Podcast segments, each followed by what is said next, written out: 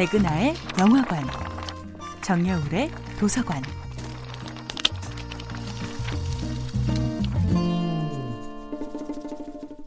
안녕하세요. 여러분과 아름답고 풍요로운 책 이야기를 나누고 있는 작가 정여울입니다.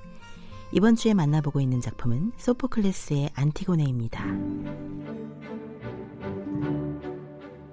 안티고네의 슬픔은 이제 그녀의 외로운 투쟁에 동감은 하지만 독재자의 권력이 두려워 동참하지 못했던 모든 살아남은 자의 슬픔으로 확대됩니다.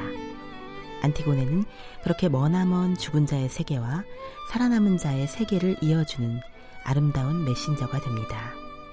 안티고네가 오빠의 장례를 치러주는 것은 단지 죽은 사람 한 명을 애도하는 개인적인 행위에 그치는 것이 아닙니다. 안티고네는 망자의 죽음을 모독함으로써 살아남은 자의 삶을 모독한 왕에게 한 개인을 모독하면서 테베 전체의 문화적 신념을 모독한 독재자의 폭력에 저항한 것입니다. 고통은 우리 무의식의 트라우마와 컴플렉스를 응축한 그림자의 존재를 인식하게 만듭니다. 우리는 저마다 무의식 깊은 곳에 숨기고 싶은 내면의 그림자를 갖고 있는데 가끔 아주 결정적인 순간에 바로 그 어두운 그림자가 우리를 구원하기도 합니다. 심리학자 칼 구스타프 융은 이렇게 말했지요.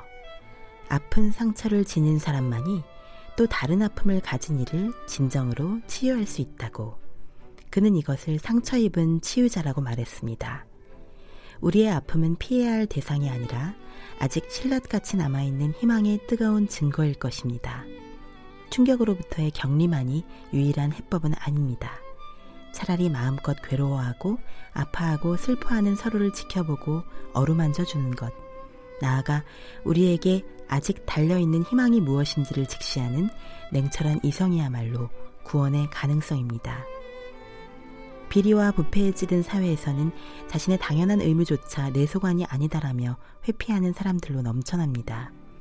우리의 의무와 책임이 아니었던 것들조차 끝내 우리의 사랑과 보살핌의 대상으로 만드는 용기, 그리고 공감의 힘이야말로 구원의 마지막 희망입니다.